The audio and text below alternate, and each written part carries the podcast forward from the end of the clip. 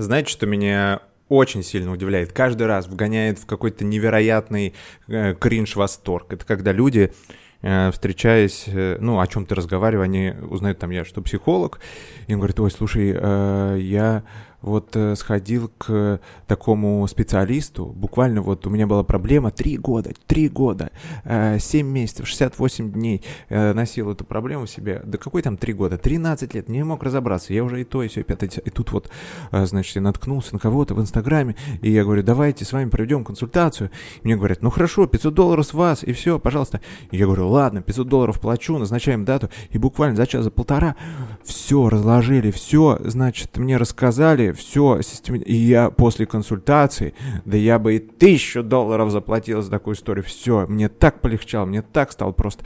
А что это был за специалист господи? Но это, это был э, специалист, у него широкий-широкий профиль, он, значит, меня с помощью методологии регрессивного гипноза ввел в какое-то вот состояние, дальше с помощью э, психосоматических э, разных методов и техник он, э, значит, начал проработку с моим подсознанием, и после этого э, моя травма вылезла наружу, и мы с ней через расстановки э, начали работать, и я через слезы, через вот это все, я уже подключился к какому-то потоку, и я все проработал, и после меня прямо отпустил, меня освободило, господи, я всех простил, все принял, я теперь э, цитадель любви, благости и, и э, божественной нежности.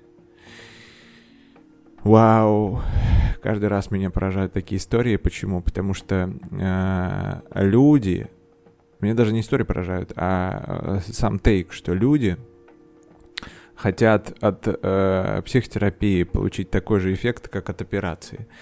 Это интересно, потому что действительно самым действенным способом лечения является операция. Ну, то есть у вас что-то заболело, там, не знаю, что-то там, какая-то грыжа или что-то случилось, э, ложитесь на операционный стол, вам отрезали, заштопали, все, какой-то период восстановления, и все, все прошло, все как бы нормально начинает функционировать. И вот это стремление э, людей получить такой же эффект э, при борьбе с недугом, как от операции, то есть быстро, прям в один день, он настолько вездесущ, он настолько силен в нас, что люди годами, годами готовы отказываться от нормального систематического какого-то лечения, от работы над собой и в поиске какой-то вот хуйни, я не знаю, как это еще сказать. Э, да, например, э, например, э, зрение. Вот яркий такой пример.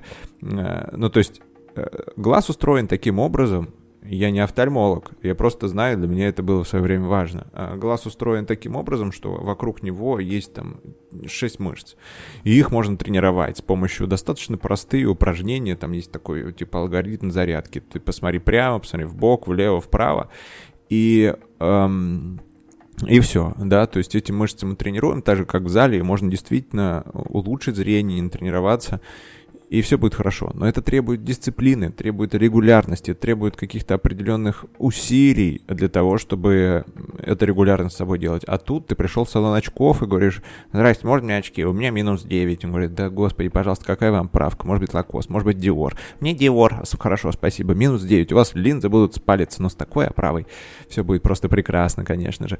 И вот человек все прозрел, наконец-таки, он начинает читать, видеть сериалы на Netflix, начинает замечать морщины и прыщи на лице любимого человека, и они расстаются. Но э, самое главное дело даже не в этом. Дело в том, что э, действительно метод работает, надеть очки, но в сущности из-за того, что точка как бы фокусировки смещается, то есть, грубо говоря, если изображение изначально формируется у меня на глазах, вот я вам показываю для тех, кто смотрит на ютубе, то есть везде, вот, вот внутри, вот тут под очками, то я вынужден а, двигать глазами. Вернее, не вынужден, я двигаю глазами, и все нормально, да, мои мышцы задействованы, которые двигают глаз в бок, которые там сужают, расширяют, а, ну, вот, сам глаз, чтобы увеличить фокусное расстояние. Но, когда я надеваю очки, получается так, что я начинаю видеть не, не глазами, а вот очками, и у меня вот точка, э, как бы, откуда все исходит и куда все приходит, она смещается на, на ну вот не на зеркало, на стекляшку. И э, это приводит к тому, что мышцы еще больше атрофируются, потому что вместо того, чтобы двигать глазами и смотреть в сторону, я начинаю двигать шеей.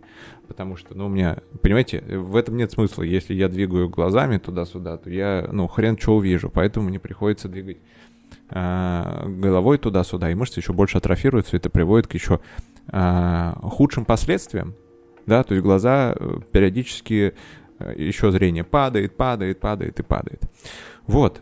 А, поэтому сегодня в десятом выпуске подкаста «Психология цифровых аборигенов», дорогие друзья, десятый, практически юбилейный, а, но не практически, такой и есть. А, мы с вами поговорим о том, почему так происходит, почему люди постоянно стремятся найти какое-то вот это вот золотое, какое-то быстрое решение, какую-то операцию в своей какой-то теме, с чем это связано, да. Дальше мы поговорим о том, что такое позитивная травма, как вам такое. Вот все такие травмированные, и все ищут там проработки какие-то, что же плохого с ними в жизни случилось. А я скажу так, с вами иногда случаются потрясающие вещи, и это пиздец ломает вашу жизнь. Потом не знаете, что с этим делать. И еще мы поговорим об культе безответственности, я назову это так, о религии чувств. Э, называйте как угодно, но это такой мощный нарратив, который э, царит, просто восседает в головах людей и цветет и пахнет. Удивительно. Вот.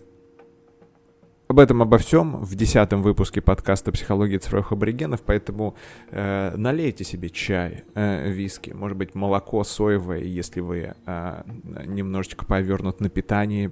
Э, как всегда, чувствуйте себя комфортно. Сегодня у нас невероятные пять штучек профитролей, одна мне, четыре э, каким-то моим зрителям. Выбирайте сами э, в комментариях, кто из вас будет остальные четыре. Посмотрите, здесь э, кусочек шоколада и они такие мягкие профитрольки чувствуются. Изготовлены, конечно, без любви, но качественно. А, вот. Окей, ладно погнали к э, контенту, к нашим темам. Вообще сегодня действительно достаточно масштабная тема. Э, какие-то те, какие-то вот тейки я затрагивал уже в предыдущих подкастах, но мне хочется сегодня систематизировать вот эту вот базу психологическую, да, для того, чтобы у вас в голове сложилась такая типа майнд-карта, что к чему, зачем и почему. Вот. Э, объединить это и, э, возможно, я буду сбиваться, потому что столько всего мне хочется сказать, что в голове это просто не умещается, невозможно удерживать, оперативки не хватает, а новую какую-нибудь, э, ну, никак не поставить. Сколько там NVIDIA бы и другие производители оперативной памяти не старались, все ждем Илона Маска, чтобы можно было по себе вставлять и просто в голову. На! И все, у меня теперь 640 гигабайт оперативной памяти. Я пиздец, что делаю вообще. Вот. Э, пока что так. Поэтому не судите строго. Если тейк важный, возможно, я где-то буду сбиваться и говорить вам «О, я вспомнил». Окей. Итак, э, действительно, люди постоянно ищут какую-то вот эту золотую э, таблетку, какой-то способ как бы себя прооперировать в той или иной теме. Понятно, что способ прооперировать — это некоторая метафора. Э, но действительно есть такой поиск. Откуда этот поиск? То есть у, у этого же поиска, у такой формы мышления и вот у, у этого вообще стремления, у него есть какая-то причина, какая-то природа, правильно? Потому что, ну, это удивительно, что люди иногда в поиске вот этой какой-то золотой э, штуки, они действительно проводят огромное количество времени в поиске Хотя эти года они могли потратить на то, чтобы просто пойти по долгому пути, который лежал всегда перед ними, но из-за того, что он долгий, э, кажется, что он сложный, он требует усилий. Нет, ну его нахер. Я лучше потрачу все то, что у меня есть, на поиск вот, этой, вот этого золотого грааля. А, все дело в том, как работает наш мозг, как, как работает наша психика. Я здесь буду говорить с точки зрения эволюционной психологии, потому что эволюционная психология, она подразумевает а, ну, как бы включенность, грубо говоря, всех видов, а, которые есть вообще на планете Земля, в некую единую систему.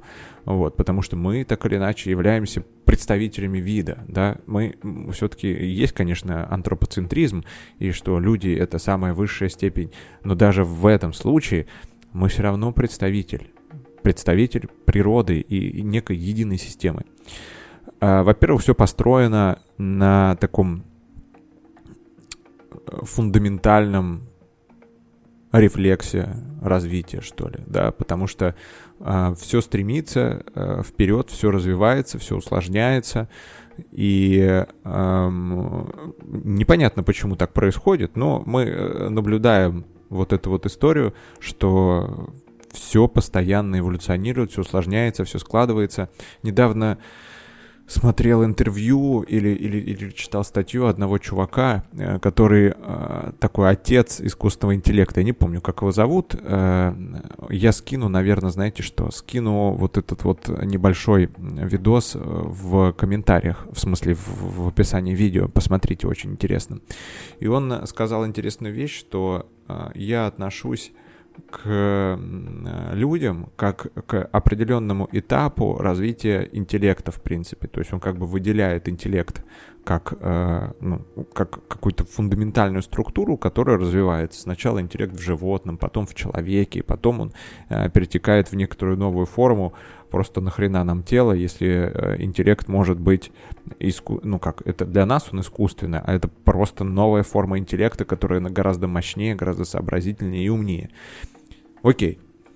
А, так вот, это все строится на э, вот этом фундаментальном рефлексе развития. В нас он проявляется как интерес. Интерес, любознательность и Э, поэтому очень важно в себе его сохранять, потому что в интересе много мотивации, в интересе много а, ресурса, но это достаточно сложно, потому что руководствоваться интересом, и значит встречаться, как я уже говорил в каком-то из подкастов, с тревогой, с определенными рисками, которые надо научиться выдерживать для того, чтобы следовать э, э, этому интересу. Так вот, на этом построено для того, чтобы этот интерес развивался, эволюция, в принципе, продолжалась. А, есть три э, важных тейка, да, на чем построена наша психика. Это выживание, размножение и иерархия. Они взаимосвязаны, да, то есть, например, иерархия э, подразумевает э, то, что ну, как бы вид какой-то, или, или просто, не знаю, человек, или вот, не знаю, прайд львов, или кто угодно, э, занимая высшее положение, ему намного легче выживать и, и размножаться. Или, ну, вот, короче говоря, идея понятна. Э, в зависимости от этих вот, э, скажем так, вводных данных, Uh, у нашей психики есть такая штука, как принцип сохранения энергии. Почему психика и мозг вообще стремится сохранять энергию, э, потому что это как раз способствует э, выживанию э, и соответствует вот этому фундаментальной, вот этой фундаментальной потребности, да, потому что при столкновении с неопределенностью мы не знаем, сколько нам ресурсов понравится, э, понадобится, с какими трудностями мы встретимся и сколько ресурсов нам будет необходимо потратить, расходовать для того, чтобы их преодолеть и выжить в конце э, концов, а дальше размножиться и подняться по иерархии. Вот, поэтому э, вот этот вот принцип сохранения энергии, он на самом деле настолько... Я вот, знаете, а, чем больше наблюдаю за миром, за людьми, и я понимаю, что вот этот принцип сохранения энергии, он... А, ну, он такой огромный, он прям везде. Это просто что-то невероятное. А, в качестве подтверждения, вот как раз попытка избавиться, вернее, попытка найти тот самый золотой грааль, золотую таблетку, золотой какой-то способ избавиться от своих проблем, это прямое, прямое следствие вот этого принципа сохранения энергии, потому что если у меня есть два пути, один очень сложный, энергозатратный, дисциплинированный, но который даст результат, и если у меня есть даже иллюзия, некоторого, значит, результата, который, э, возможно, будет быстрее. И более того, я даже видел в интернете, что одна девочка так сделала, и у нее все получилось. Да, это вот такая ошибка выжившего, так называемая. Это когда э, мы не видим полной выборки, а в огромной выборке мы за счет того, что есть какая-то погрешность и так далее, мы улавливаем э, какие-то Э, позитивные кейсы и ориентируясь на эти позитивные кейсы, делаем общее суждение, что такое вообще возможно. И это работает. Ну, вот ошибка выжившего, она так называется, потому что люди, которые падают на самолете, они э, по большей части умирают, разбиваются, но случаются такие ситуации, что каким-то чудом, какая-то, какое-то такое невероятное стечение обстоятельств, люди выживают некоторые, очень редко, но тем не менее. И вот ошибка выжившего, то есть мы же не говорим о том на основании этого суждения, что, блин, да нормально, можно и на самолете как бы пойти вниз, и чтобы там отказал, но люди выживают, вот и все а, это неверное суждение, да, то есть это скорее исключение из правил, чем э, само правило. Но ориентируясь на ошибку выжившего, мы начинаем использовать э, вот эту вот стратегию поиска золотого грааля. Вот. Окей. И помимо этого, э, принцип сохранения энергии, он еще подразумевает, что мозг и психика стремится избавиться от напряжений. Э, что это за напряжение и когда они возникают.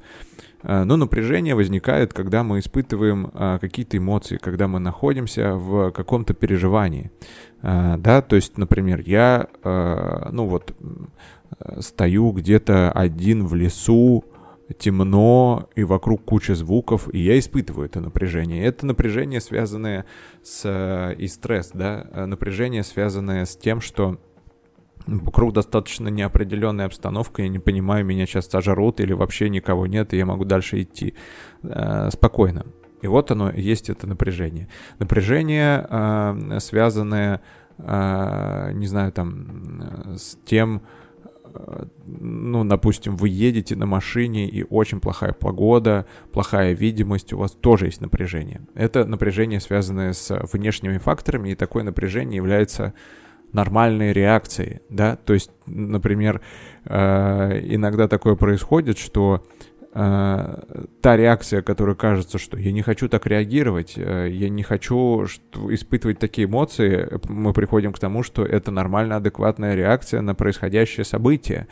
И мне нравится в этом плане тейк, что у некоторых депрессии это адекватная реакция на ебаную жизнь. Вот.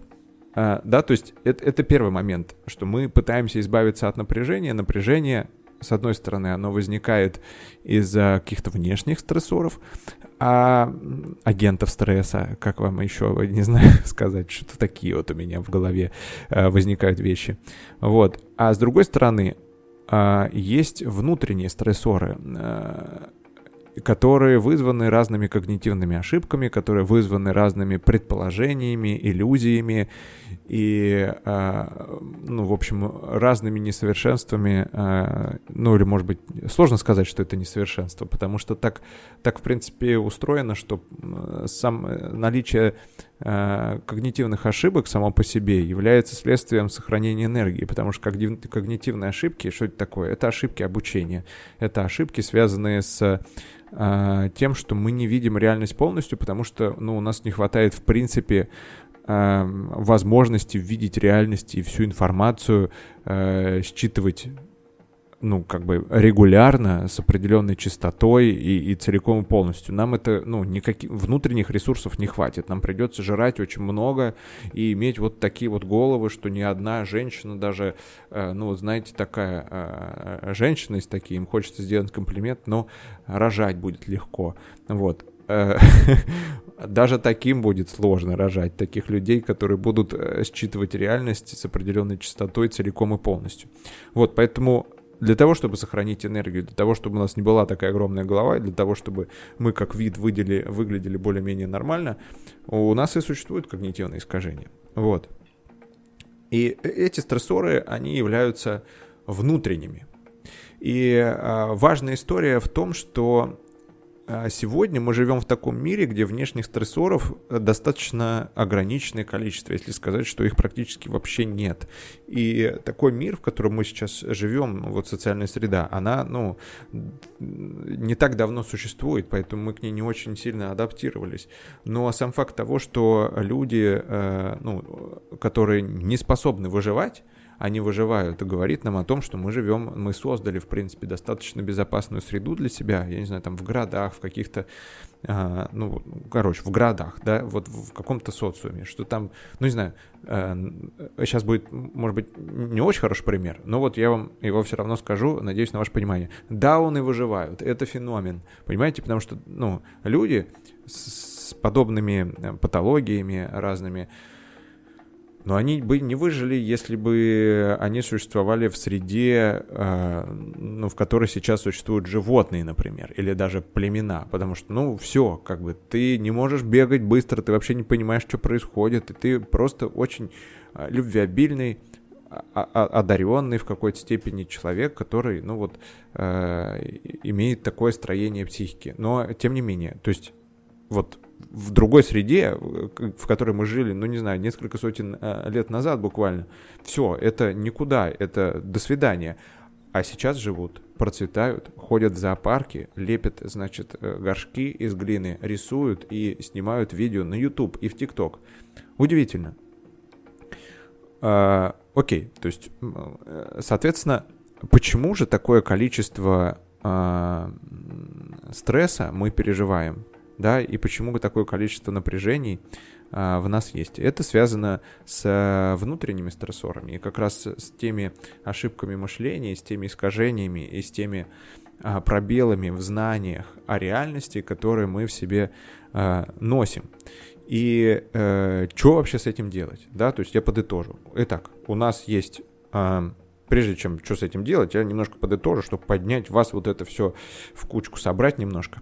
То есть, э, что у нас есть? Э, значит, э, базовый, фундаментальный рефлекс развития для того, чтобы все развивалось, росло, прокачивалось, эволюционировало, у нас есть ну, как бы три как бы критерия для того, чтобы это выжить, размножиться и в иерархии расти. Окей, а для того, чтобы это получалось э, нормально и классно, у нас есть еще э, вот этот вот принцип сохранения энергии внутренней, который проявляется э, в разных абсолютно формах мышления, в разных стратегиях поведения, в разных моментах.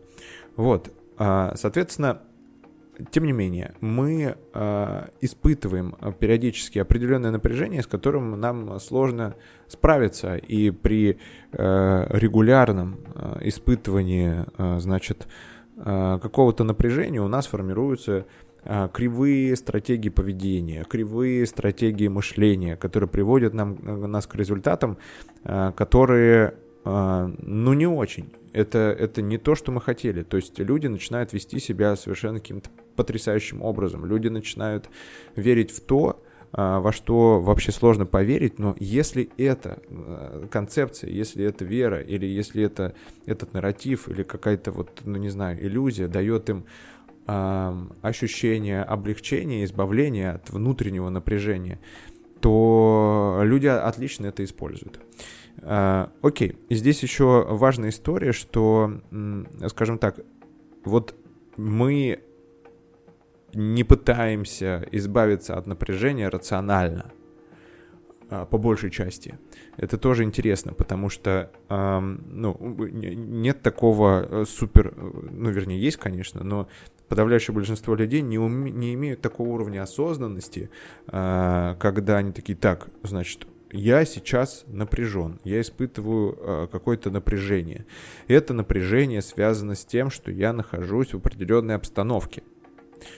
И окей, значит, э, дальше я что-то делаю. Либо это напряжение, связанное с тем, что я себе придумал, или э, что-то у меня там произошло такое в голове, какая-то так, так собралась картинка, которая в итоге вызывает у меня напряжение. Такого нету. И э, на самом деле мы по большей части двигаемся, э, так сказать, по наитию и к, применяем какую-то вот стратегию, которая потенциально может нас избавить от напряжения, либо в итоге избавляет, и потом уже у нас приходит объяснительная конструкция в голове, да, то есть это какая-то система мыслей, система образов и система концепций, которая объясняет наше поведение. А, здесь важный тейк, что в каждый отдельный момент времени на основании всего того, что есть у нас в голове, мы действуем, блядь, самым лучшим образом. И я говорил об этом а, в, нулевом подкасте, в пилотном выпуске, почему люди переобуваются, да, потому что вот они как раз хотят избавиться от напряжения, связанного с а, внешним вот этим социальным давлением, которое они не способны выдержать, и они просто меняют свои какие-то идеологические установки и дальше уже подтягивают объяснительную э, конструкцию к этому.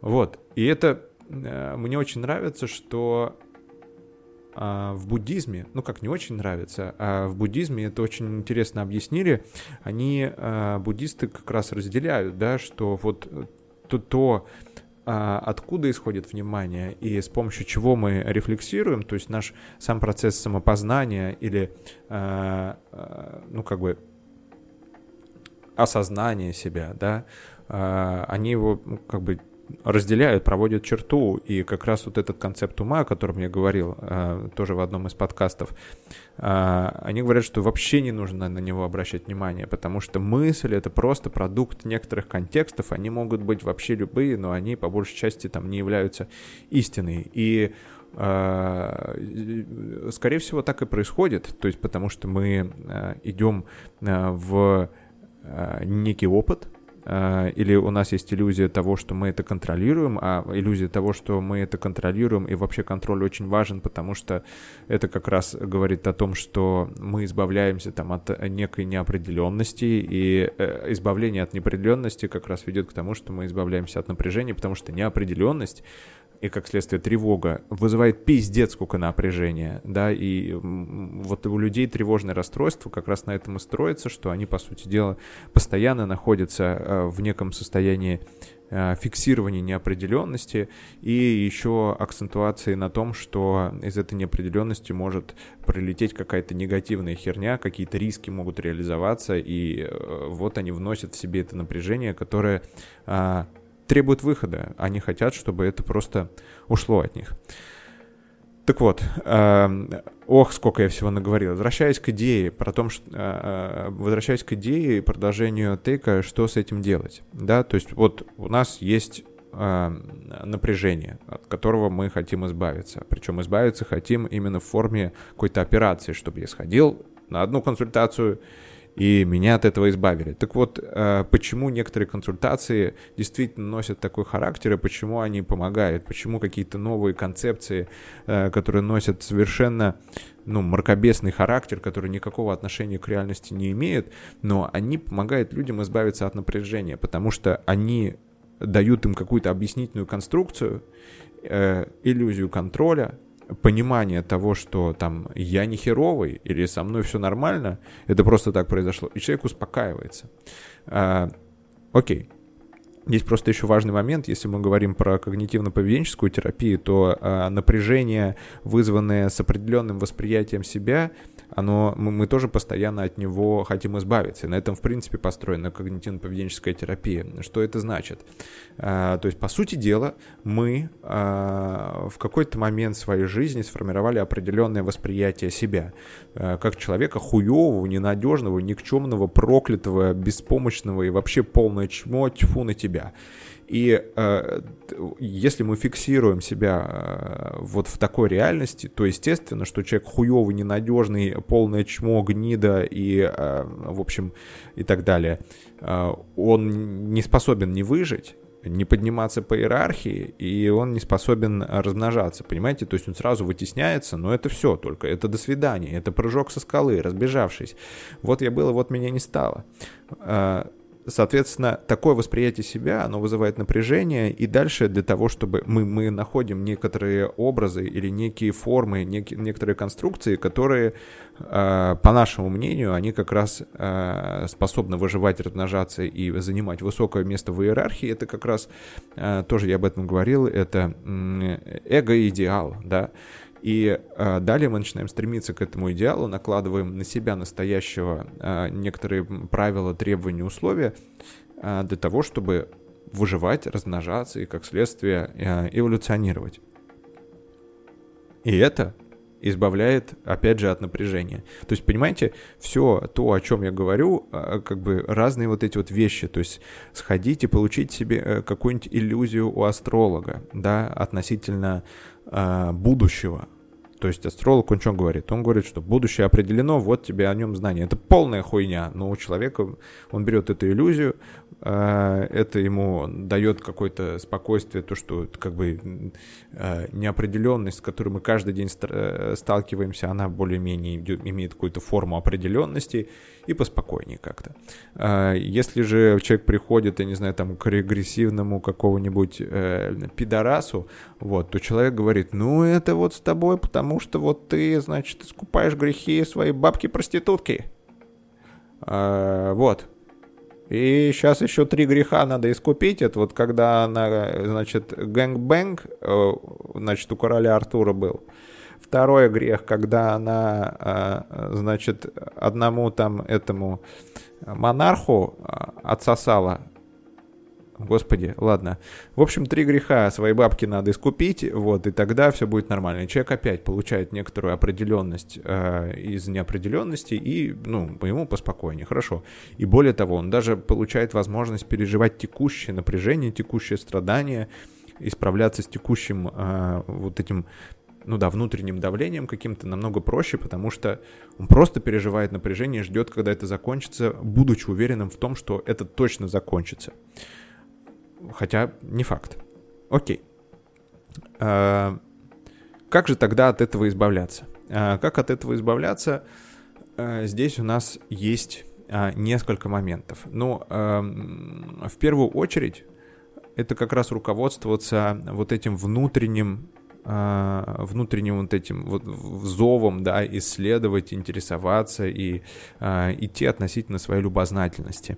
А, кстати, я вот а, недавно искал какую-то подходящую форму.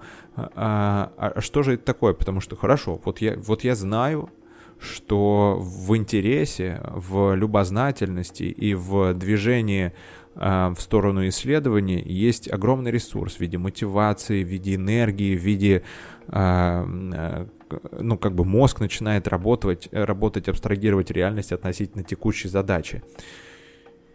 И я думал, а куда мне идти, что же мне исследовать, то есть где вообще, э, что за критерий у этого пути, где я как раз и получаю эмоцию интереса и в награду, вот и мотивацию, и, и, еще вот много всего о том, что я сейчас сказал.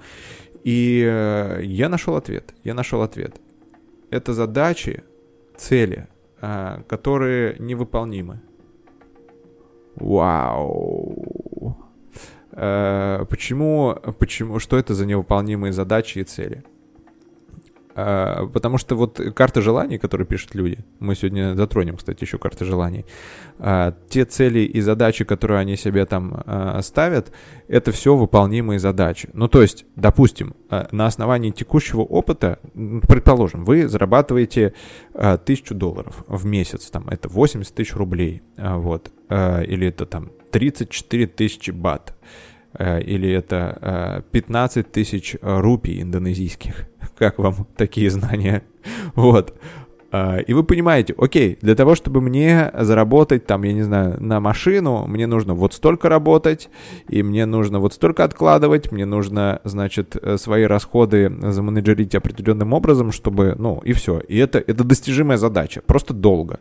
То же самое там про дом, а, взять ипотеку, а, я не знаю, там, про квартиру, да, про какие-то путешествия, про вот какие-то такие задачи, они для вас кажутся решаемыми. А чем, чем больше вы э, способны брать на себя ответственность, чем больше пост вы занимаете, чем, больше у вас ответственности, чем больше, в принципе, вы зарабатываете, тем больше задач вокруг вас, которые вы потенциально способны решить. То есть, например, заработать там, не знаю, миллион долларов, там 10 миллионов, миллиард долларов. А, для некоторых это понятная история, но требует определенных усилий.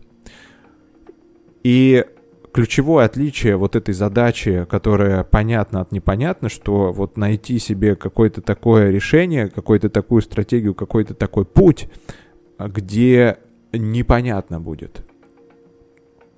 Где будет вообще, то есть этого никто нахер не делал. Это... Или я это никогда не делал. Я не знаю, как это делать. И вот тут тогда появляется уже и э, важность в том, чтобы найти субъективно для себя на основании своих личных там ценностей, убеждений, навыков, скиллов и э, того багажа знаний конкретно для себя задачу, которая, которая ну, нерешима. Понимаете, неразрешима вот в, на основании каких-то текущих знаний. Вот. И оттуда вы уже выбираете и интересы, мотивацию, и огонь, и желание просыпаться по утрам, и смысл жизни, и все в этом духе. Очень быстро закрывается, и, ну, это такой, а, мне кажется, важный тейк а, в рамках такой экзистенциальной психологии. А, то есть, например, даже, понимаете, вот если взять Франкла, Франкла, который написал книгу будучи как раз в концлагерях. И мы так удивляемся, что он выжил. Мы так удивляемся, что он не только выжил, но еще сохранил рассудок. И еще он э, после этого вынес некоторое знание и, и вынес некоторый свой подход да, работы с людьми и э, для того, чтобы ну, э, находить какие-то важные опоры при, для дальнейшей жизни но задача была невыполнимая, вот был от, в, а, а, ответ на вопрос «зачем?». То есть ему в контексте, где все умирают, все погибают, все не справляются, у него была задача невыполнимая – выжить. И это давало ему сил. Если вы еще поисследуете и найдете, как люди, короче говоря, добиваются охуеть каких результатов, вы э, найдете вот, вот эту вот очень тонкую нить между ними, что все люди ставили перед собой невыполнимую, блядь, задачу.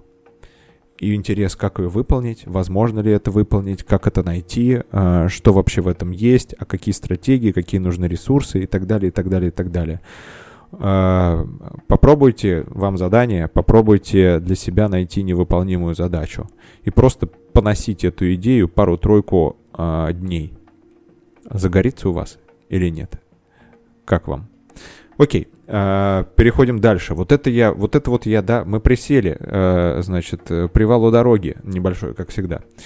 Э, я говорю о том, значит, возвращаемся к идее, что вообще с этим делать. Во-первых, нужно набирать объективный опыт, э, да, объективный опыт для того, чтобы накапливать э, реальные знания о окружающем мире.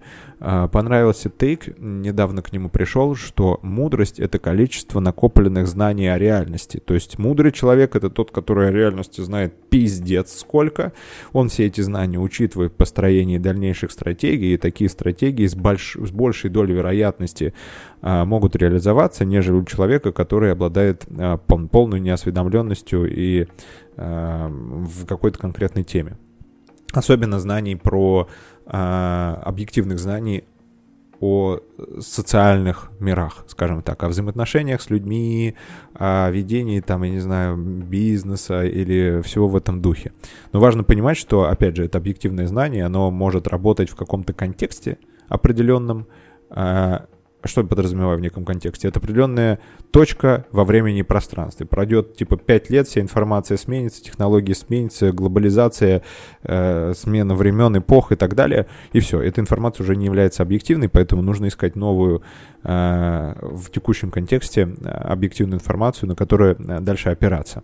Окей, э, значит, как же вот, вот мы вносим в себе вот это внутреннее напряжение, и мы стремимся от него избавиться. И люди идут к психологам для того, чтобы избавиться от этого внутреннего напряжения. Оно возникает в взаимоотношениях, оно возникает в работе, оно возникает в личной жизни, оно возникает везде. И, по сути дела, люди приходят к психологу, и вот это вот э, внутреннее необусловленное напряжение, они вот как, они такие, ну вот, блядь, вот нахуй,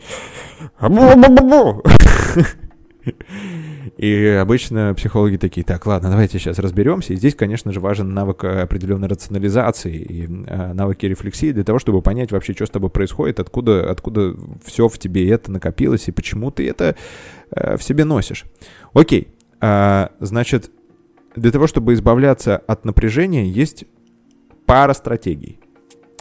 Значит, первое — это адаптироваться, да, что это значит? Ну, мы привыкаем даже к самому говну, то есть если вы живете, и у вас сначала, типа, комары, мошки, тараканы бегают, вы разорились, и почему-то так произошло, вы, блядь, просто э, дом разваливается, все, крыша течет, и если вы жили как кисонька на третьем транспортном в какой-нибудь высотке, и вдруг, бац, вы живете в доме, который просто весь разваливается, ни отопления, ничего такого нету, там, не знаю, ни туалета, просто вода из колодца, а, готовить на углях приходится, конечно, вы испытываете глубочайший уровень напряжения. Ну, просто, вернее, не глубочайший, высочайший уровень напряжения. Но постепенно вы адаптируетесь к этому, если вы, как бы, э, у вас нету другого выхода. Либо же вы а, а, для того, чтобы избавиться этого, от этого напряжения, у вас пиздец какой появляется заряд, мотивации и всего такого, чтобы прийти хотя бы к тому же уровню комфорта и чувствовать себя расслабленно и легко. Так вот, э, господи, сколько же это самое? Значит, э, первый момент — это адаптироваться, да, то, что вот я просто адаптируюсь к каким-то внешним стрессорам, я понимаю, что они не смертельные, и я начинаю их воспринимать как нечто нормальное в текущем контексте. И у меня, а, значит, уровень напряжения падает. Ну, вот примеры, как это происходит, например, патологоанатомы или какие-нибудь криминалисты, там, я не знаю, врачи, это вот то, что у всех вызывает очень бурную реакцию, огромное количество напряжения. Люди такие, да, да вот, типа двигают, бутерброды еще и едят и, и очень комфортно себя в этом чувствуют. То есть мы способны адаптироваться к совершенно невероятным условиям. А, как это сделать, да, адаптация, это как раз а, здесь в рамках психологии и терапии мы применяем а, так называемую экспозиционную терапию. Экспозиционная терапия, что это значит? Это значит, что мы используем некоторые э, техники и механики э, взаимодействия с внутренней или внешней реальностью. Э, здесь, опять же, есть два момента. Внешняя реальность, то есть это, ну, вот то, что меня окружает. Допустим, э, у меня есть внутреннее напряжение, связанное с э, плаванием, да, то есть это вот мы, мы, мы заключаем это в термин фобия, типа вот, или же внутреннее напряжение, связанное с полетами. Фобия, а, агрофобия. Вот, или с пауками. С чем угодно.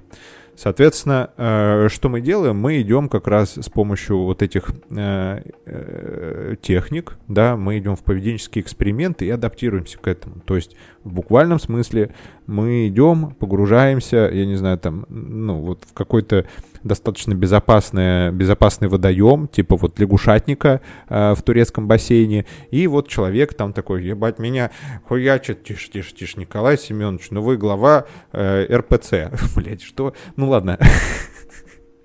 Да пипец! Вот. Я боюсь к купелям подходить. Тише, тише, тише. Все, все, все.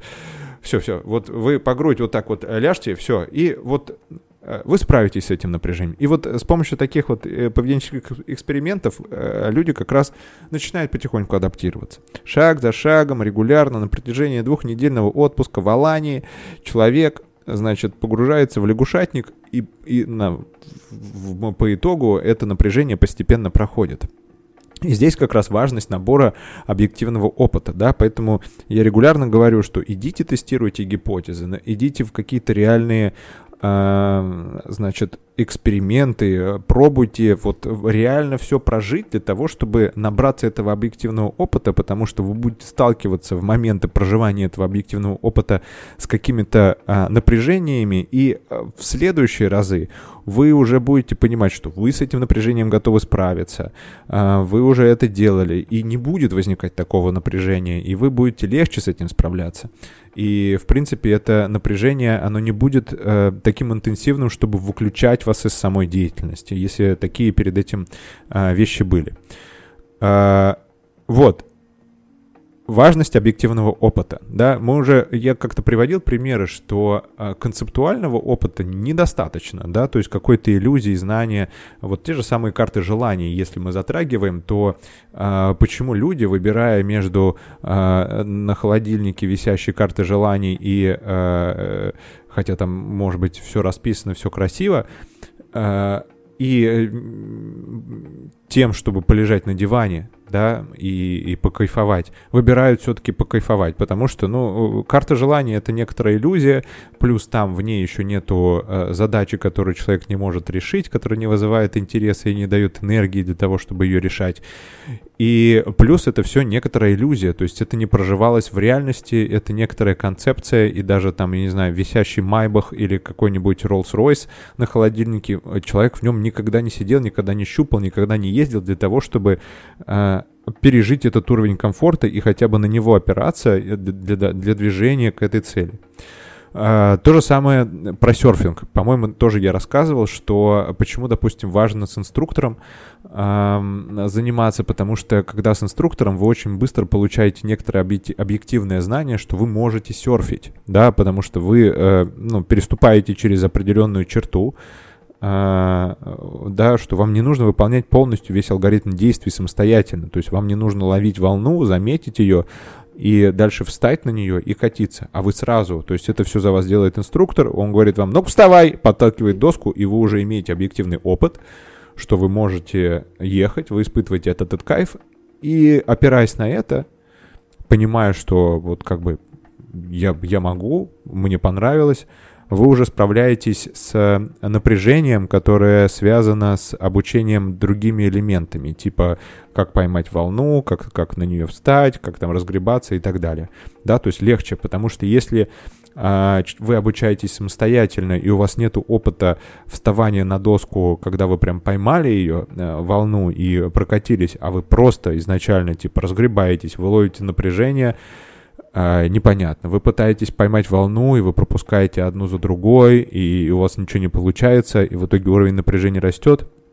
И логично возникает вопрос, а нахуя мне это надо? Потому что, ну, в вашем опыте нет объективного чего-то, что вот тебе зачем это надо.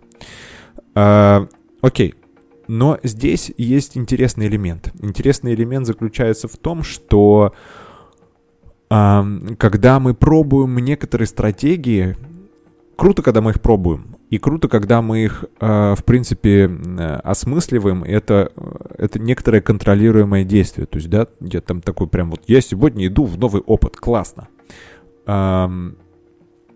Идти в новый опыт тоже, кстати, а, полезно. Почему? Потому что это новый опыт, он связан, опять же, с неопределенностью. Неопределенность вызывает напряжение, определенную тревогу. И каждый раз, когда вы а, идете в новый опыт и в напряжении, и справляетесь с, этой, с этим вот внутренним каким-то волнением, вы вырабатываете как раз в принципе толерантность к напряжению.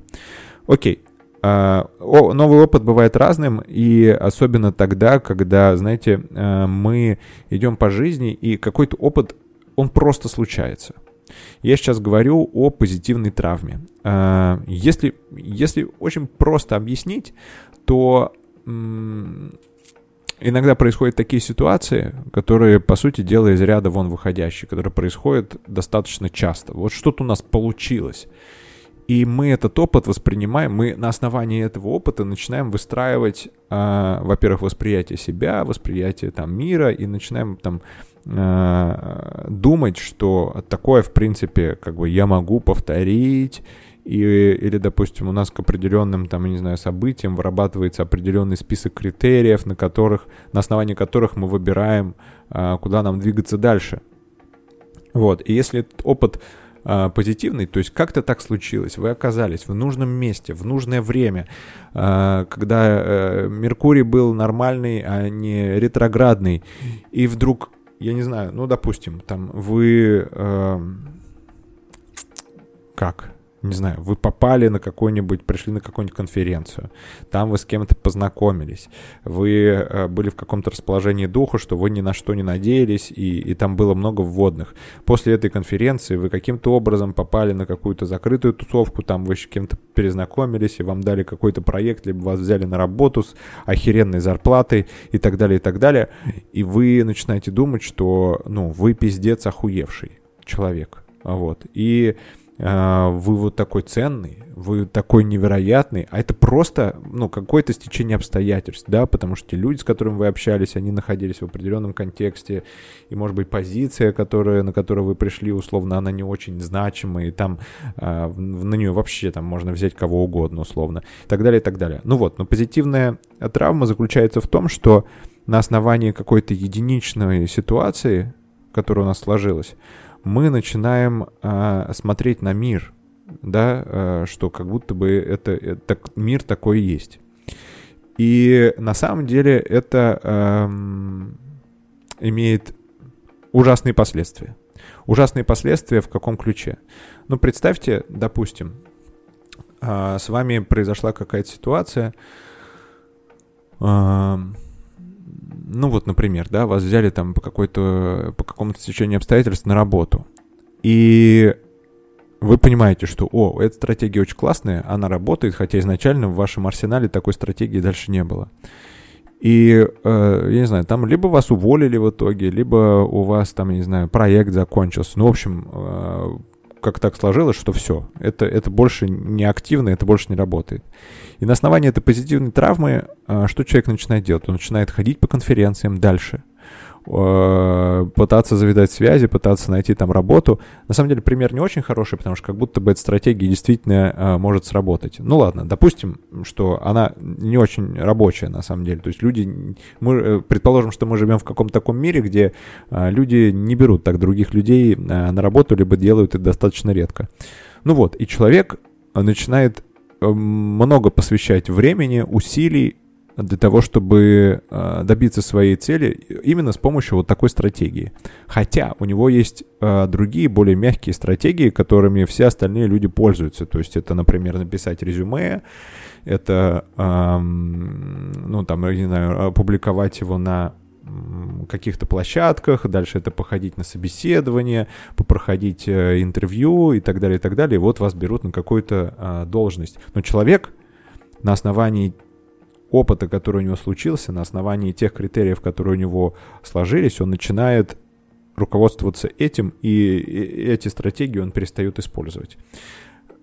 Так себе пример, но э, если перенести это в жизнь, да, то э, можно найти ситуации, когда вот прям реально ты понимаешь, что человек э, руководствуется позитивной травмой и не рассматривает другие варианты, потому что позитивная травма, э, чем она особенно плоха? Она создает иллюзию того, что есть простой путь.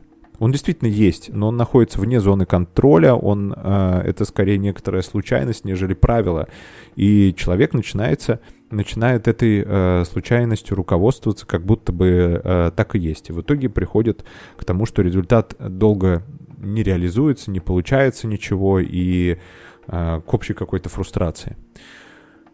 Вот, э, поэтому травмы бывают не только такие, знаете, негативные, которые формируют кривое убеждение о нас, а, негативные, от которого мы пытаемся избавиться, но фарм, а, травмы еще существуют позитивные, которые формируют как бы иллюзию того, что реальность лучше, вот, и мы начинаем этим руководствоваться, и опять же играем не по правилам реальности, и приходим тоже к негативному результату. Окей, Помимо того, что а, есть стрессоры, которые находятся во внешней среде, есть еще стрессоры, которые находятся во внутренней среде. Да, это как раз вот наличие разных когнитивных ошибок и способов мышления, и неких нарративов, некоторых форм в голове, которые нас от этого напряжения избавляют. Ну, например, религия сама по себе — это инструмент для того, чтобы э, отлично справляться с неопределенностью. На все воля Божья. Все. Э, Господь лучше знает все, значит, пути Господни неисповедимы, но они у него есть, он-то о них знает, просто мы о них не знаем. Но как бы я доверяю ему, поэтому вперед.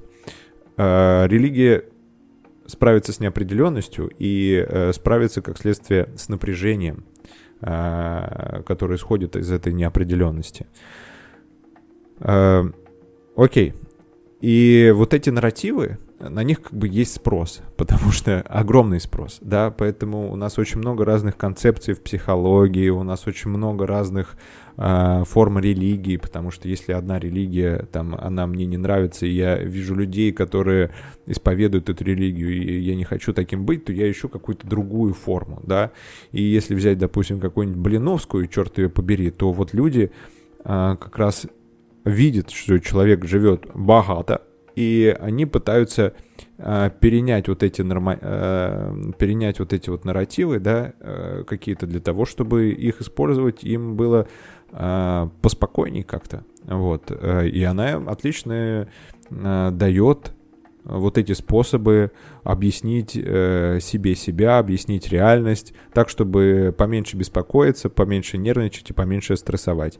В этом тоже есть прикольно. Э, в этом тоже есть прикольно. Вот так вот. Все, на этом закончим. Прикольный момент в том плане, что действительно э, это избавляет от напряжения, действительно приносит некоторое спокойствие. Но с другой стороны, это не дает э, инструментов для того, чтобы в этой реальности дальше как раз развиваться, двигаться, потому что вы начинаете пользоваться иллюзиями, а не реальными данными, которые пренепременно впоследствии приводят к ошибкам и к негативному опыту. И как раз вот про одну такую из э, форм э, иллюзий и как люди чем они руководствуются и какая у них есть объяснительная такая конструкция, э, чтобы вот жить, это, ну не знаю, он не называется так культ безответственности. Я, я как-то сам это назвал таким образом, что культ безответственности или религия чувств. Э, как это, как это работает и с чем это связано? Вы наверняка, наверняка, наверняка вы встречались э, с людьми, которые э, говорили вам, а как ты чувствуешь? А вот как тебе сердце говорит? А как вот, как вот, куда, куда вот, куда вот тебя тянет? Живи по отклику, живи по сердцу, живи по состоянию, и все в этом духе. То есть э, о чем это говорит? Люди вместо какого-то э, прагматичного, рационального восприятия реальности, они, э, значит, ну как, предпочитают пользоваться некоторыми, некоторыми такими абстрактными вещами, для того, чтобы принимать решения, для того, чтобы вообще находить какие-то ориентиры, опоры для дальнейшего движения. И э, самое главное, что во всей этой истории чувство это, это достаточно сложная конструкция. Ну, то есть вообще чувство вот само по себе, да, допустим, если мы эм, работаем в терапии, в когнитивно-поведенческой, то мы э, какие-то ситуации, которые являются проблемными, мы их, э, скажем так, разделяем на мысли, эмоции, ощущения и стратегии поведения. Это если взять такую простую схему. Там нет чувств. Чувств это, ну, это прям сложная такая конструкция. Ну, то есть вот, э, например, чувство какое-то, которое я испытываю, оно связано с какими-то событиями, что я расстался с девушкой, и крипта начала расти. И у меня смешанные, блядь, чувства. Я не понимаю, что мне делать. Вот, например. А, и, и действительно, вот мы очень долго исследуем чувства. Эмоции более понятны. Эмоции, как бы их там есть где-то 6, где-то 8, э, по-разному. Но э, там радость, она более-менее понятна. Э, грусть, она тоже понятна. Страх понятен. А вот чувство не очень понятно. И эм, чуваки разные в психологии, да, вот там Фрейд, э, Юнг, Лакан, они как раз занимались тем, чтобы разобраться с этими чувствами, разобраться с этими вот напряжениями, разобраться с тем, что человек переживает с помощью э, такой э, научной рефлексии, да, это с помощью интроспекции, даже есть специальный термин интроспекция. Вот, и э, там, там все не так просто. Окей, и э, в итоге что мы имеем? Что мы имеем? Что э, люди не уходят в такую рационализацию чувств, они не уходят в то, чтобы, эм, э, ну, как бы найти в этом что-то реальное, потому что на самом деле, несмотря на все попытки э, величайших чуваков разобраться, все равно э, это и так и остается каким-то, знаете, э, черным ящиком Ну, сложно разобраться, сложно, потому что чувства — это, в принципе, феномены, и каждый переживает их по-своему, и чтобы прийти к некоторому общему консенсусу в, в чувствах, чтобы все там однозначно, четко у нас было, как, я не знаю, в какой-нибудь естественной науке, это, ну, это я не знаю что. То есть это, это очень сложно сделать. И даже, ну, даже я не представляю как. Это, кстати, похоже на ту задачу, а, которая, ну, нереально ее решить, да, вызов такой. Даже вот я, если честно, сейчас я думаю так, блин, а вот а как, а что? И у меня так появляется какой-то уже интерес. А, интерес как эмоция. Окей. И люди, короче говоря, ну, сильно туда не уходят, не пытаются с этим разобраться, а вот просто «я так чувствую». Наверняка у вас даже были собеседники такие, которые вот этим «я так чувствую». И а, э, это как некоторый аргумент в, в беседе. Э, в какой-то дискуссии и не приебешься. Меня вот бесит, что не приебешься, потому что мы сейчас вынуждены, нам как бы, мы пришли к тому, человечество пришли к тому, что мы, мы, мы должны уважать часто, э, мы должны уважать чувства друг друга, да, или там есть оскорбление чувств верующих. А я, ну, я, я не понимаю, блядь, ну, что там чувствует другой человек. Он реально это чувствует, или он просто такой, я вот это чувствую, потому что, ну, но ну, это нереально проверить. Мы не можем, не знаю, там, э, подключить в мозг, вставить какую-то, э, не знаю, иглу, чтобы она фиксировала, там, не знаю, уровень гормонов, там, кортизола, норадреналина и связанных с этим, чтобы реально, ну, типа, он реально обижен, вот типа красная лампочка, или там он реально там, не знаю, э, ему очень приятно, у него зеленая лампочка, нет такого. То есть это все как бы мы выгружаем э, субъективный мир какой-то, какие-то наши чувства, и мы типа должны теперь это учитывать, хотя человек может откровенно пиздить. Я, ну, я не понимаю, как так. И законы выпускают, вау. Короче, а, к чему я? И люди вот этими чувствами пользуются, да, то есть вот эти все фразы, а, что я чувствую, как я а, делаю, вернее, там, э, куда меня тянет. И на этом построено много всяких э, концепций, например, там тот же э, гештальт, допустим. Гештальт — это исключительно э, про то, чтобы вот научиться распознавать в себе э, вот, эти, вот эти вот чувства, вот эти вот эмоции какие-то, и дальше, к сожалению, гештальт не дает каких-то конкретных стратегий, что вообще с этим делать.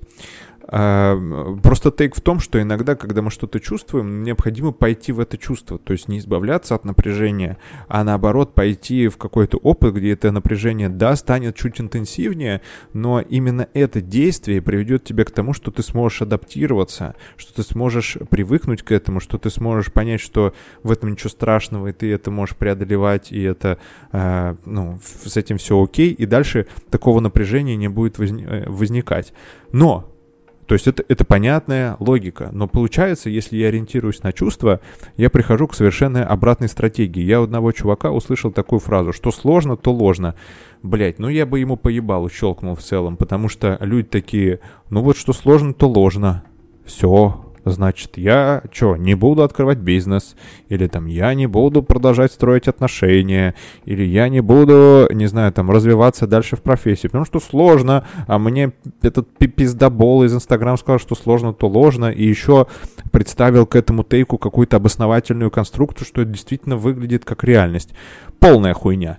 Вот. Эм, к чему приходим? Что получается, что э, когда люди начинают жить по отклику люди, когда начинают э, откликаться вот на, на эти свои чувства, э, они же ведь чувства как вызывают? Ну, то есть мы как-то воспринимаем реальность, у нас вот эти чувства возникают, да, когда мы сталкиваемся с неопределенностью, когда мы как-то осмысливаем э, реальность себя и так далее. Эм, э, я что делаю? То есть я вместо того, чтобы с этим разобраться, понять, откуда у меня это напряжение. Может быть, оно и нормальное. Может быть, э, наоборот, нужно идти в этот опыт. Они воспринимают это как, как, как сигнал к тому, что туда не надо э, идти, и все, да, то есть я не беру на себя ответственность за свои действия, я не беру на себя ответственность за свои эмоции, потому что здесь важный тейк. Э, чувства, которые мы переживаем, и эмоции, которые мы испытываем, мы в том числе несем за них ответственность. А, почему? Потому что они являются отчасти это, ну, то есть в ряде случаев, вернее, это нормальная реакция на текущую реальность, мы уже об этом говорили, а иногда это связано с тем, что э, я подвержен некоторым когнитивным ошибкам.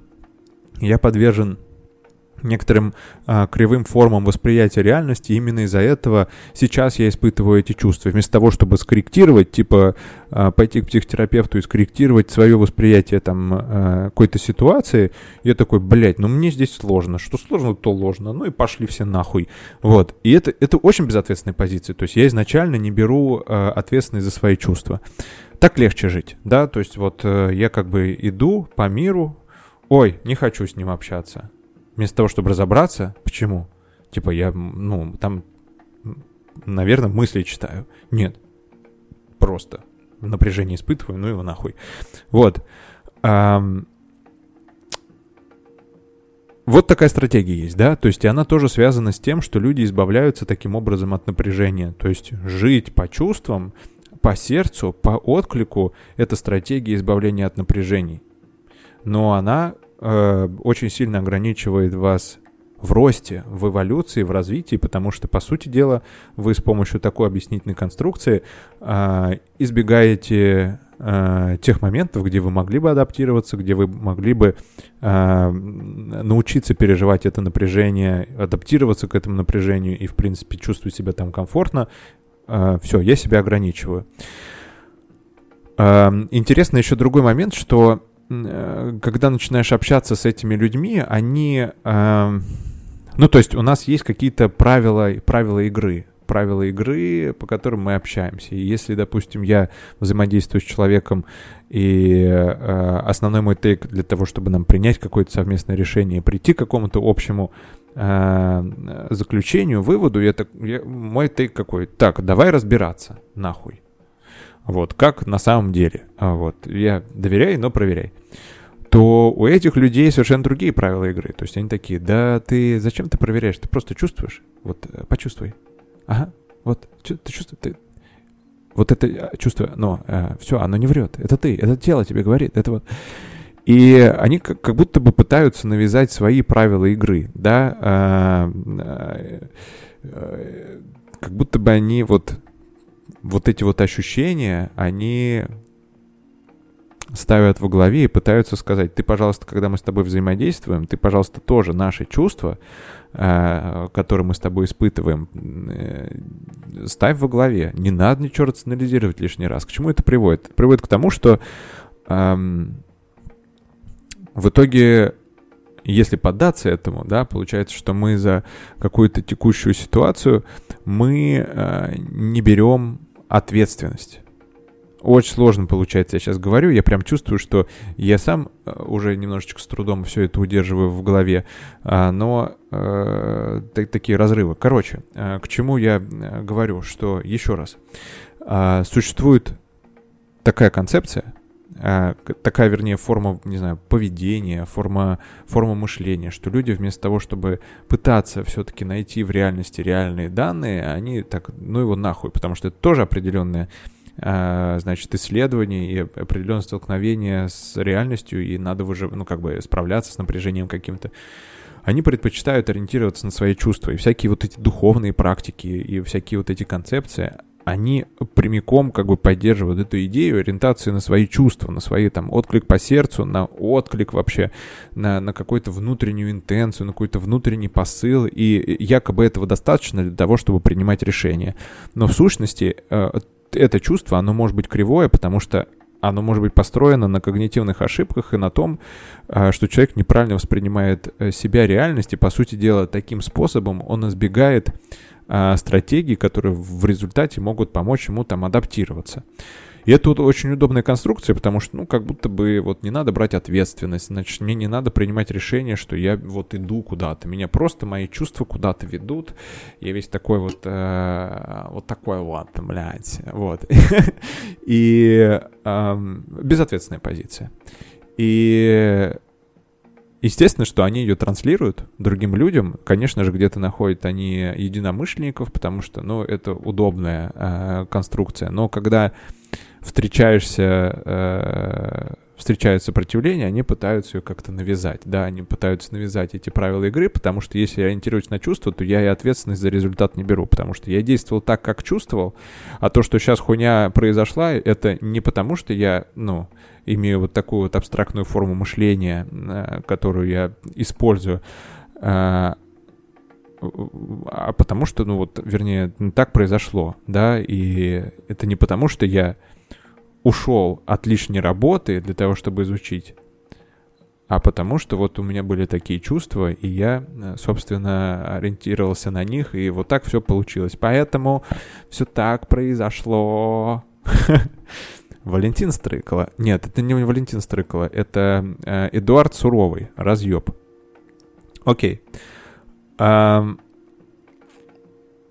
На самом деле сейчас, э, мне кажется, я выгрузил основной контент и я так, я пользуюсь инструментом ретрофлексии. Это тоже, кстати, один э, из э, э, важных инструментов ретрофлексии. Это когда мы погружаемся в некое переживание для того, чтобы поднять те чувства, мысли, эмоции, которые мы испытывали в этот момент, для того, чтобы разложить это, понять, что там вообще происходило, вот этот материал, поднять его и использовать его для построения более объективных способов мышления, точек зрения и, как последствие, э, в результате э, более конструктивных форм э, поведения, поведения и э, стратегии взаимодействия с реальностью.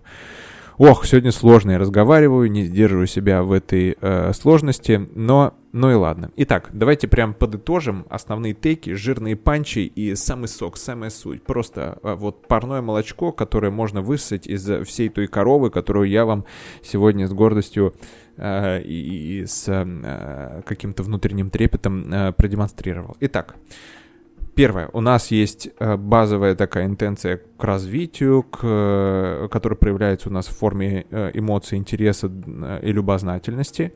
Для того, чтобы эта штука выполнялась, у нас есть три таких критерия. Выживание, размножение, иерархия. И принцип сохранения энергии, который построен на том, что, ну, блин, мы, мы живем в неопределенности, непонятно, сколько у нас ресурсов нам понадобится для того, чтобы выжить, размножиться и подняться в той системе э, иерархии, в которой я сейчас существую. Из-за этого у нас возникает э, такое как бы когнитивное искажение, мы предпочитаем искать и находить довольно легкие пути, вместо того, чтобы идти по, кажется, сложному пути, вкладывать туда чуть больше усилий, э, быть дисциплинированным и так далее. И вот эти формы избегания, они носят не только э, поведенческий характер, но и, наверное, в первую очередь... Э, Э, такой концептуальный характер, да, то есть мы как бы э, пытаемся найти какой-то, вернее, мы используем такую форму мышления, избав... ну, как бы избегания каких-то сложных путей, а, и формы вот этих вот простых путей, их может быть огромное количество, то есть это может быть разные не знаю, религии, разные концепции, разные психологические, не знаю, подходы. Они, это э, разные, не знаю, верования, э, то же самое, допустим, конспирология, да, конспирология это что такое? Это значит, что человек э, не может нормально адаптироваться, он не имеет там какой-то уровень э, востребованности, образования для того, чтобы жить в текущем мире, в текущей конкурентной среде, и, ну, это сложно признать, что я там никчемный, хуёвый, вот, э, ну, как бы не в таких абсолютных величинах, но в целом, и тогда что я делаю? Я такой, блядь, да это все заговор. То есть я постоянно встречаюсь с каким-то сопротивлением, которое не могу преодолеть, и я не могу признать, что я хуёвый, потому что это вызывает напряжение, а, и что мне нужно научиться чему-то новому, что-то узнать. Поэтому я думаю, да это все нахуй заговор масонов. Вот мрази, вот твари, куклус-клановцы ебачи, еб, ебучие. Вот. А, то же самое, да, то есть намного проще пользоваться конспирологической идеей, чем признать, что ты хуёвый и идти развиваться. Вот. А, отсюда мы э, чё, какой делаем вывод, что э, текущие условия созданы такие, что на самом деле, э, несмотря на кажущую неопределенность, э, на самом деле мы живем в социальной среде, где напрямую нам вряд ли что-то будет угрожать. Вот, и мы просто не успели еще к этому адаптироваться, потому что тот уровень э, там безопасности, в котором мы сейчас живем, ну, мы как бы мозгами еще это не очень поняли, да, то есть там рептильный мозг, он такой все равно, блядь, опасность нахуй, вот, и э, пока что мы, вот, э, это в нас проявляется. Все равно мы продолжаем бояться, э, находясь как бы в каком-то э, степени в безопасности, в намного большей степени, чем а, то, когда это формировалось в нас, да, вот эти все защитные функции. Вот. А, дальше получается так, что для того, чтобы справляться с этим напряжением, которое связано со сложными путями, еще с чем-то, нам необходимо руководствоваться интересом, тестировать новые гипотезы, э, набирать как можно больше какого-то объективного опыта, чтобы его впоследствии, потому что это и способствует как раз снижению напряжения, и это можно э, использовать впоследствии для того, чтобы, ну, то есть это и есть суть адаптации, да, и будучи более адаптированным, ты испытываешь, в принципе, меньше напряжения, больше у тебя способностей, больше возможностей, и все очень классно. Но это такая ответственная взрослая позиция, и это нужно регулярно делать. А, вот, соответственно, а, важно замечать, когда наш мозг а, пытается избежать каких-то сложных путей, избежать напряжений, понять, реальное ли это напряжение, то есть если в реальный какой-то внешний стимул. Ну, например, прыгать с крыши хуево в целом, вот, э, потому что, ну, понимаете, почему, вот. Э, и, наверное, то напряжение, которое человек испытывает там, с нормальной психикой, э, там, глядя с высоты, нормальное напряжение. И можно, конечно, и к нему адаптироваться, да, э, каким образом, просто там прыгая с тарзанкой или прыгая там парашютом и чувствовать себя более-менее спокойно. Но Э, самый главный момент, да, это то, что напряжение зачастую возникает из-за того, что мы не очень объективно видим реальность, э, из-за тех когнитивных ошибок, которые в нас существуют, и дальше из-за этого мы э, зачастую даже не способны справиться с этим напряжением, и оно выливается в определенные стратегии, которые выходят за рамки там обыденности, да, то есть суицид, по сути дела, он связан с тем, что человек не может справиться с напряжением, и он считает себя беспомощным, и единственная стратегия, которая у него остается, выпилиться. Либо же, если человек носит это в себе и не рассматривает стратегию выпилиться, потому что у него она вызывает тоже какой-то уровень напряжения, и он не может это сделать, происходит психоз, дереализация и все с этим связанное. Вот. А... Окей. А поэтому здесь как раз и, и нужно тестировать новые гипотезы, даже если они вызывают напряжение, вырабатывать вот эту толерантность к напряжению, а, набирать вот эту вот свою способность адаптироваться. Но нужно быть осторожным, потому что есть такой, такая вещь, как позитивная травма, Первое, да. И второе, нужно быть осторожным, чтобы не угодить в какую-то концепцию, которая э, объясняет какую-то, я не знаю, реальность и просто снижает напряжение внутреннее, и не помогает двигаться дальше, не помогает адаптироваться, а помогает э, хитро выебанным способом избегать э, напряжения и э, тех моментов, которые это напряжение вызывают.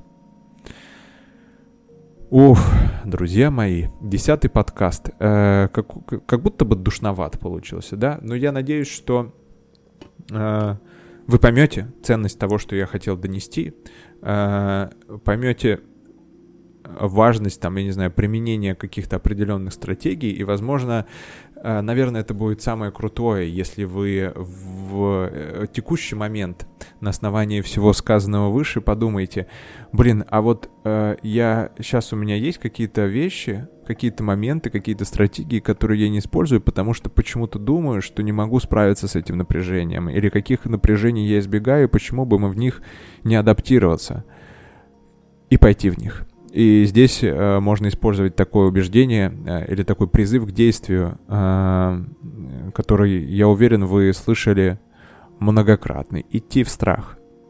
Идти в страх для того, чтобы адаптироваться, для того, чтобы изучить реальность, которая находится в этом страхе, понять, что вы способны справиться с этим напряжением, и на самом деле там э, ничего страшного нет, а если есть, то не так страшно, как это казалось и прожить опыт переживания этого напряжения для того, чтобы э, стать сильнее, для того, чтобы немножечко эволюционировать и двигать Вселенную вперед. А, на этом все. Я вас а, крепко целую в губы, прохожусь язычком по вашим передним зубам, если позволите. Вот. И прощаюсь до следующего подкаста. А, услышимся, увидимся, снюхаемся. Пока.